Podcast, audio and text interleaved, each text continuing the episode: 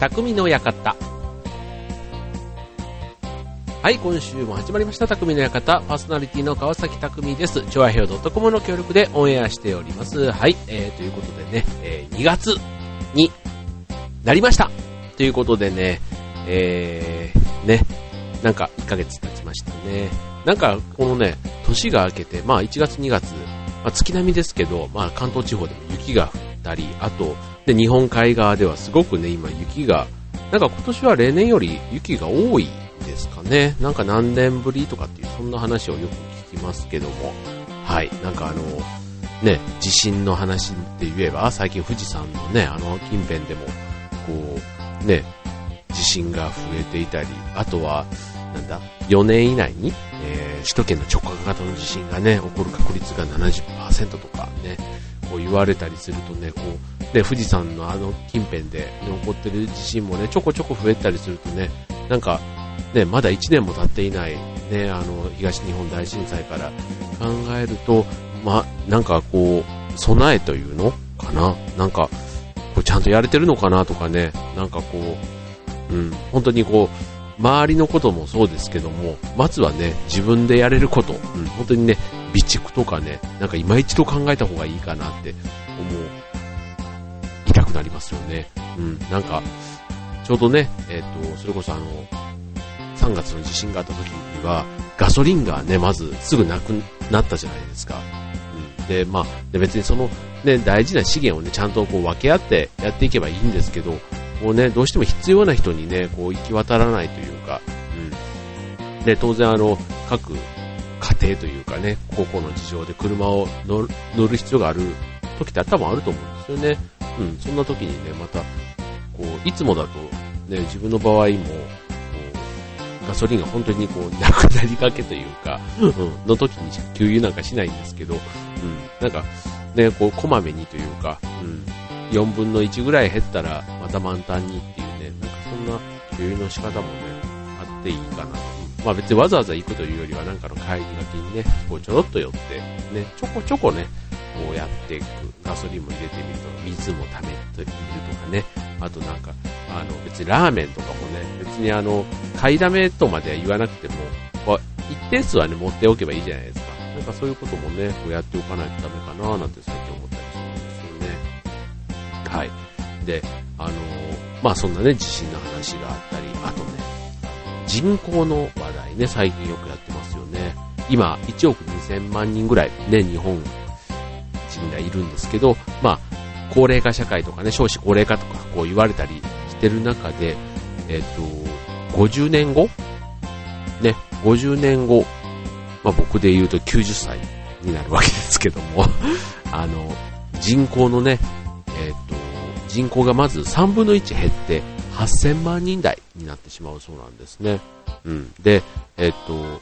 で、さっきの話で僕は90歳なので生きてるかどうかわからないんですけど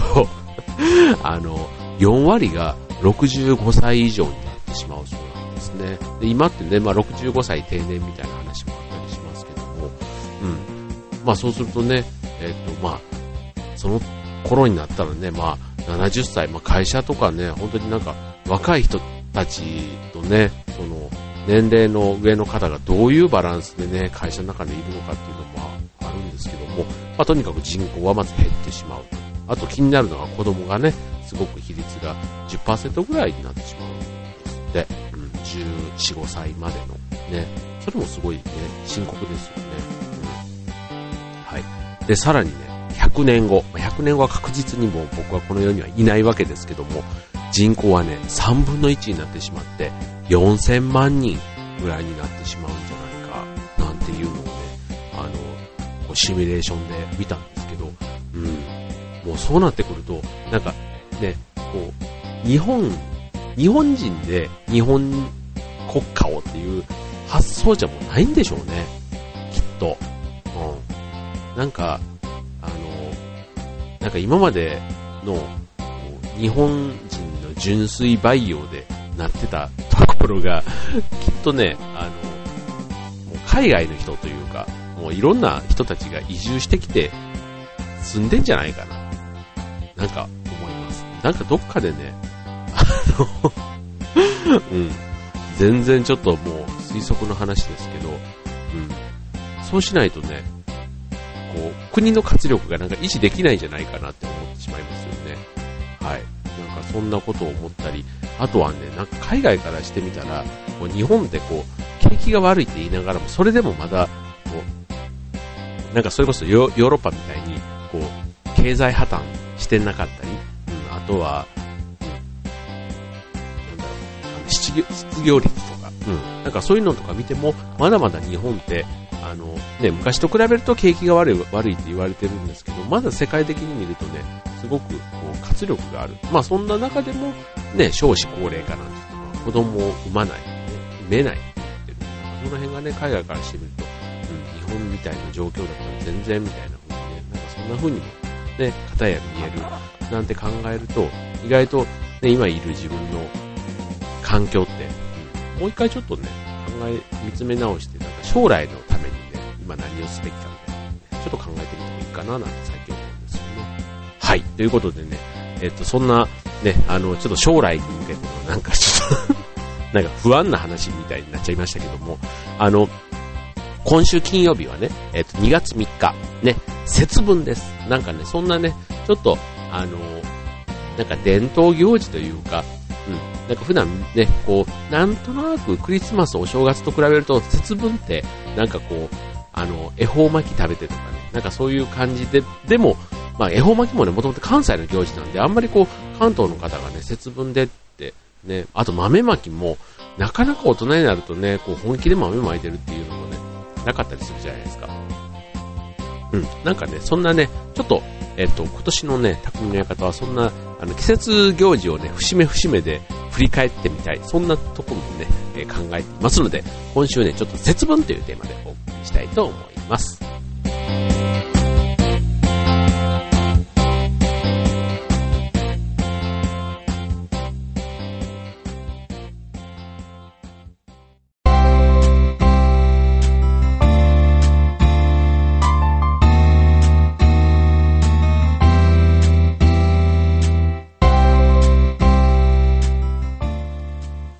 ということで、えー、今週金曜日に迫っております節分ということでね、なんかあの、クリスマスだとね、迫ってますっていう感じってあると思うんですけど、節分ってあんまりなんか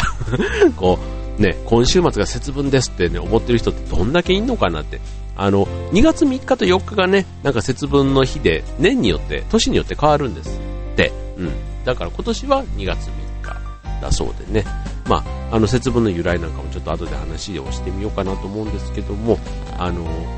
なんかね、こう、昔のものを、こう、体験する面白さ、うん。何でもそうだと思うんですけど、なんかそういうのって、餅つきとかでもいいと思うんですけど、うん。なんかね、日本伝統行事、だからさっきのね、少子高齢化みたいな話で、こう、海外の方が入ってきてっていうのも、もちろんそれはそれ全然あの、僕はそんなにね、悪い話はないとは思うんですけど、ただそれでね、こういう日本の伝統行事なんかがね、こうどういう風にこう変わっていくのかなっていうのはね、すごくちょっと、あの、ちょっと気になるところなんですよね。うん。あの、うちの近所にね、あの、釣り堀があったんですよ。うん。いつからあったのかもわからないぐらいで、あの、結構ね、あの、住んでるとこ、そんな田舎ではないんですよ。でもね、あの、駅の近くなんですけど、そこの一角に、あの、結構大きめの釣り堀、面積で言ったらね、25メタプールの多分半分ぐらいはあるのかなっていうぐらい。だから、うん。そんな感じのね、釣り堀があってですね、まあ、そこであの、鯉とか船とか、船とかそういうのが釣れるんですけど、それがね、あの、今住んでいるこの船橋市の、に越してきた時からあってですね、だから10年以上は少なくともあって、多分ね、なんだかんだ20年以上はあったんじゃないかなっていうところがね、ついになくなりまして、なんかもう釣り堀がすっかりね、もう平地というか埋め立てられてしまって、あの、なんかマンションになるのか何になるのかっていうそんな感じでね、今空き地になっているんですけど、うん、なんかね、そんな、あの、また景色がね、一つこう変わっていくのも、なんかこう残念だなぁなんて思いながら、うん、なんか今週の節分をね、またちょっと今年はね、意識的に、まあ、あの、毎年ね、あの、去年も話したかもしれないですけど、うちあの、僕が鬼役になって、あの、豆まきをするんですけど、まあ、それがね、なかなか、あの、剛速球でっていうことでね、あの、本当耳栓とか知って、あの、目もね、あの、鬼のマスクの下にね、ゴーグルつけてやっとかないと。あの、よくあの、豆に、こう、鬼のお面、あの、紙、段ボールというか、あの、ちょっと厚紙で作ってね、そういうのってあの、売ってるじゃないですか、あの、袋に。ついて、あの、豆袋うん。豆の袋についてたりするんですけど、まあ、あれをつけても、まあ、ちっちゃなね、こう見るための目の部分に穴が開いてるんですけど、本当にね、そこに入ってきたらね、もう、あの、大変な勢いでこう、豆まきをね、あの、するんですね。うん。で なんかそれもね、ちょっとあの、ちょっとそろそろね、子供たちも大きくなってきたので、あの、被害がちょっと徐々に拡大そうなので、ちょっとそれはね、今年なんかちょっと改めようかなって思って、今年に限っては、節分の夜は飲み会を入れているんですけど、あの、恵方巻き、ね、なんか、ちょっとね、えっ、ー、と、季節のものとしてね、今年は、ちょっと食べてみたいなって、こういうの毎年ね、方向があるなんて言うじゃないですか。ね、今年の方向どっちなんでしょうっていうのもね、気になるところですけども、あの、ちゃんとね、今コンビニなんかでもね、たくさんあの、恵方巻き、ね、ファミリーマートにもこの間行ったらね、もう恵方巻き、フェアみたいな感じでね、たくさん、今いろんなタイプがね、本当にあの、昔は本当にこう、太巻きの、あの、まんまりでっかいのをね、無言で食べるみたいな、なんかそういうのがあったんですけど、あの、今は、ね、随分ちょっとその辺のスタイルも変わってきてるというふうにますよね。はい。ということで、まずちょっとね、えっ、と、今ちょっと恵方巻きの話になったんでね、ちょっとこの最初のコーナー、ちょっと恵方巻きについてね、えっ、と、触れてみたいと思うんですけど、うん。あの、さっきもちょっと言いましたけど、あの、節分に食べると縁起が良いということでね、えっ、と、まあ、大阪を中心に広まった風習ということで、あの、こう、なんていうの？もともとは、こう、遊女に太巻きを口に加えさせる、こうなんか、いわゆるこう、なんか、ちょっとわいせつなお大臣遊びみたいな由来がある説と、あと、豊臣秀吉の時代に、こう、出陣の前日に巻き寿司なようなものを食べて、こう買ったっていう、なんかそんなね、説。っていうのがまああってですね、全然意味が違いますよね。まあだから戦に勝つっていうのと、ちょっとあの、エッチなイメージのちょっとそんな説と、その二つがあるんですけど、まあ、いずれにしても、あの、大阪では、こう、商売繁盛と厄払いの意味で、この恵方巻きの習慣があったということなんですね。はい。でもなんかあの、で、それが徐々にこう、広まって、今、関東地方でも、まあ、比較的というか、うん、実際にその家の行事ではないものの、うん、なんかあの、食べてる方多いんじゃないですかね。食べ、食べてる方がなんか食べる機会、まあせっかく売ってるから食べようかみたいな、そんな感じでね、うん、あのうん、いるんじゃないかなと思いますよね。はい。まあここ10年ぐらいかな。うん。でもこれね、あの、まあ僕なんかもこう大阪が実家にあるじゃないですか。そうするとね、恵方巻きね、毎年あの、母親が作ってくれてたんですね。まあ多分ね、これね、あの、各家庭の味っていうのがきっとあるんだろうなと思うんですけど、うん。正直ね、子供の時ね、あんまりね、あの、好きじゃなかった。あの、好きじゃなかったっていうかね、あの、看病みたいなのがね、僕はあんまり好きじゃないんですよ。うん。あの、なんていうの？別にあの、食べても食べなくても死なない もの、なんか巻き寿司ってなんかね、あの、うんあんまりね、好きじゃなかったんですけど、最近ね、大人になるとね、めっちゃうまいわと思って食べれるんですけど、うん、だからなんか、そんな、子供心を知ってか、うん、なんか、家で作ってくれるやつには、あんまりそのかんぴょうみたいなものがそんなに入ってなかった記憶がありますね。なんか、うなぎとかね、なんか、うん、あの、なんか、全然覚え、あの肝心なことが思い出せないんですけど、うん、うん。そうそうそうそう。あの、でもね、本当は、えっとね、7種類の具を入れないとダメなんですね。七福神じゃないですけど、あの、さっきの、そういう、ね、こう、商売繁盛とか、厄払いみたいなことで言うと、やっぱりね、その、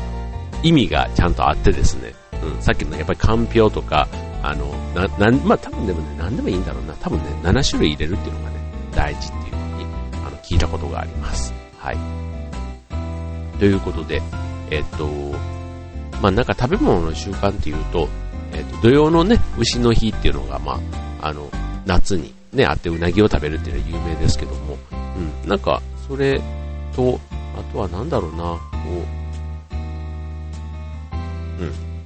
う柏餅とかね、ちまきとか、なんかあの、クリスマスケーキはちょっと違うかなと思うんですけど、うん、なんかこの、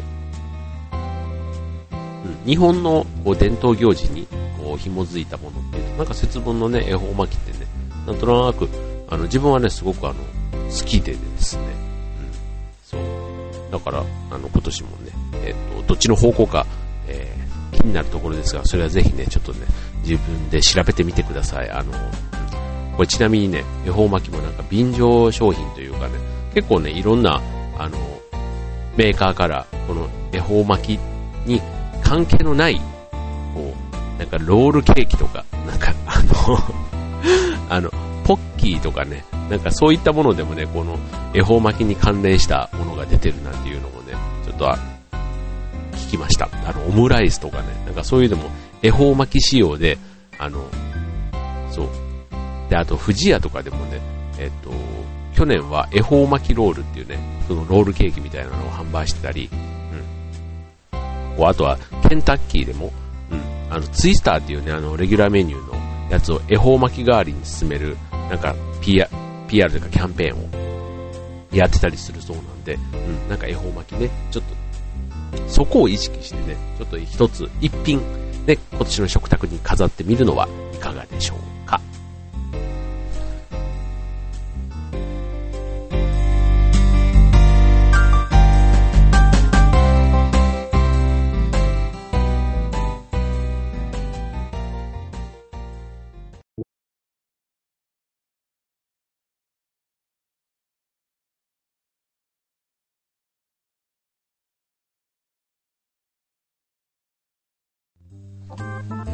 はい、というわけでね、えっと、今年は節分と、あ、今年、今回は節分ということでね、えー、今年の節分ね、どんな節分に、ね、なるんでしょうということで、あの、そもそもね、ちょっと節分の由来ね、えっと、ね、こんな機会しかなかなか話ができないので、まあ、さっきね、えっと、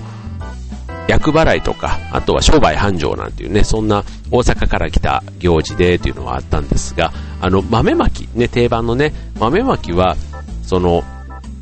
まあ、まさに鬼払いや厄払い、ね、そんな意味があるということでね、こちらあの、節分の、由来というか、えっと、このね、豆まきのね、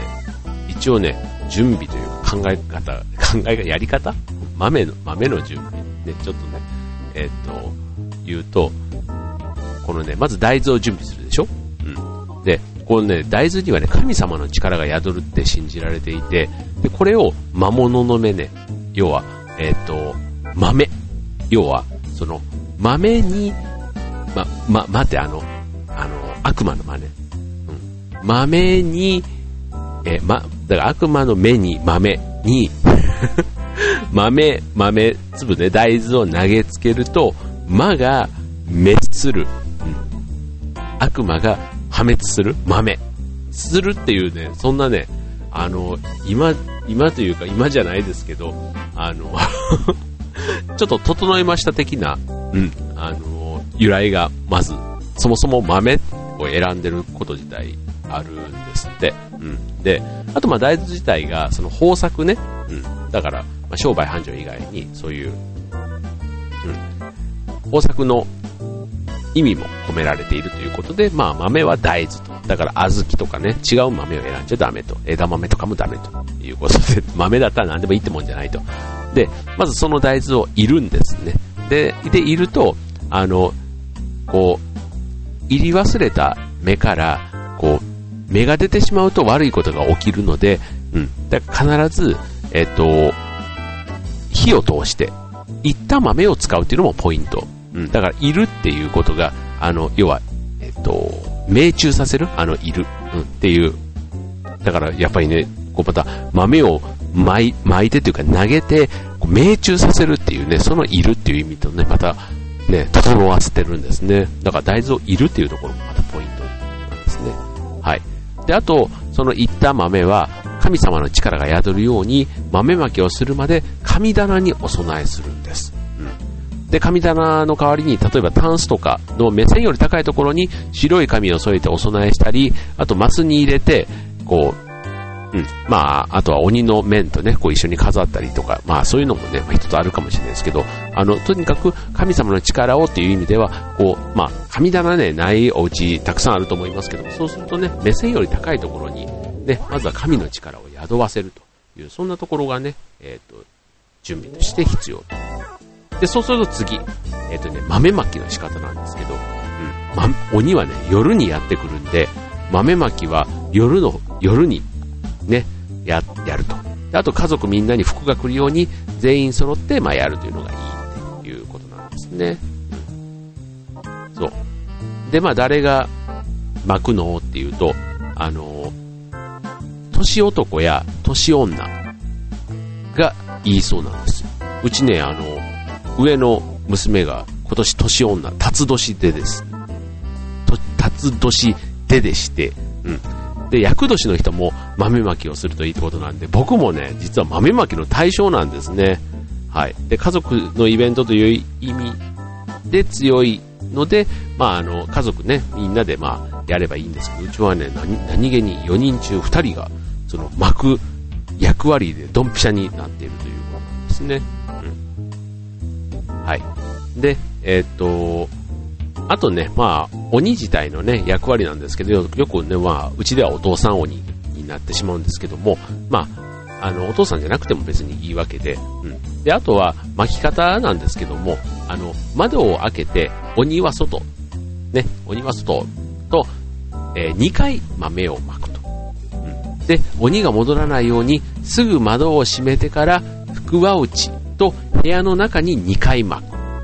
それが正しいやり方なんですね。うんで、鬼の、あ、奥の部屋から順番に鬼を追い出すようにして、最後は玄関まで巻きましょうと。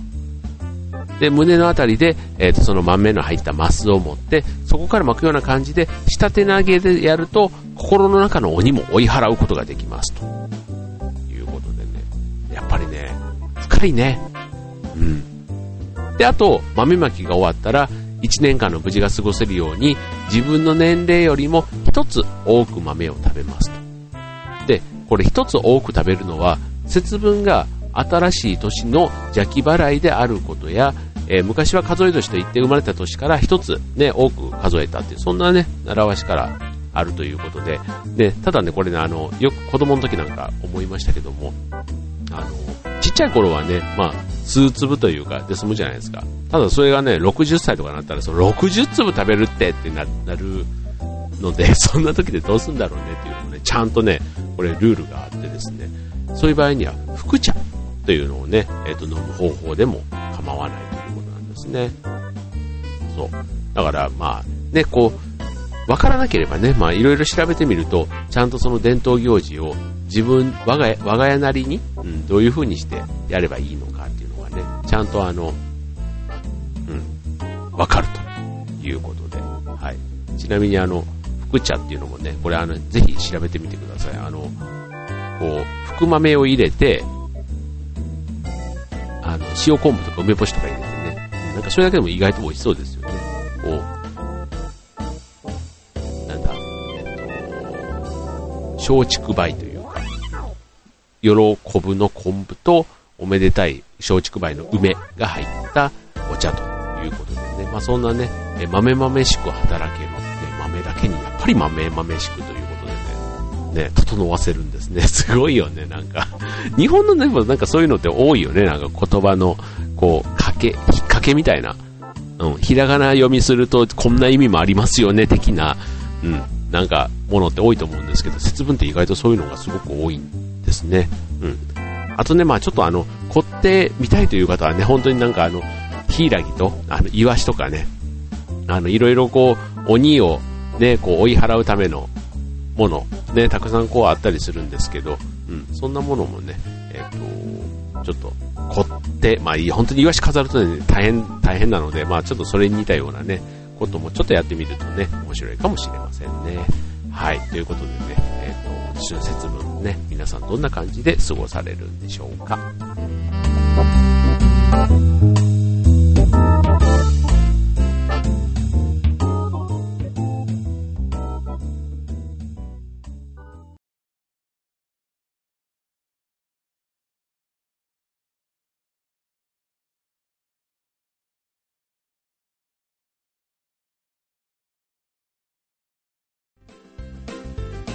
はい。というわけで、今週の匠の館、えっ、と、終わりが近づいてまいりましたということでね、えっ、と、まあ、2月のね、恒例行、恒例行事というか定番ね、節分ということでね、必ずあの、その日にはね、あの、なんだ、よくあの、神社じゃないって、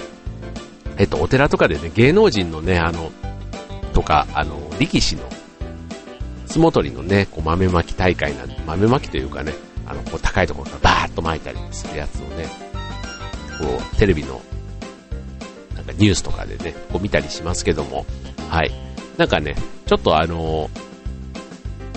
なんかやらされてる行事というよりは、うん、なんか自分でね、こう由来を調べて、うん、なんかきっちりやるとなんかこう、あの、気持ちがね、なんかいいというか、まあだから初詣にね、行く感覚、うん、ちゃんと行ってお参りして、今年1年いいことがありますようにってね、まあそれで年明けにやってるわけですけど、まあ2月に入ったらね、2月でまた今年1年っていうのも全然いいじゃないですか。はい、あの、まあ、さっきのね、僕は厄年ということでね。毎回この放送で、こう、厄年、厄年言ってるんですけど、うん、なんかね、こう、で言ってると、こう、自分の中で、こう、ね、こういいいことをね、呼び込めそうな気がしていて、うん、まあ、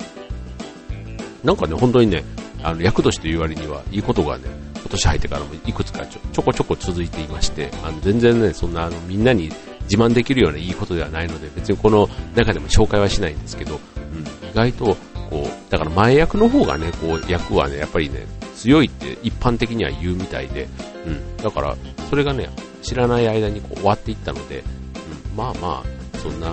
人も、まあ世の中にはいていいんじゃないか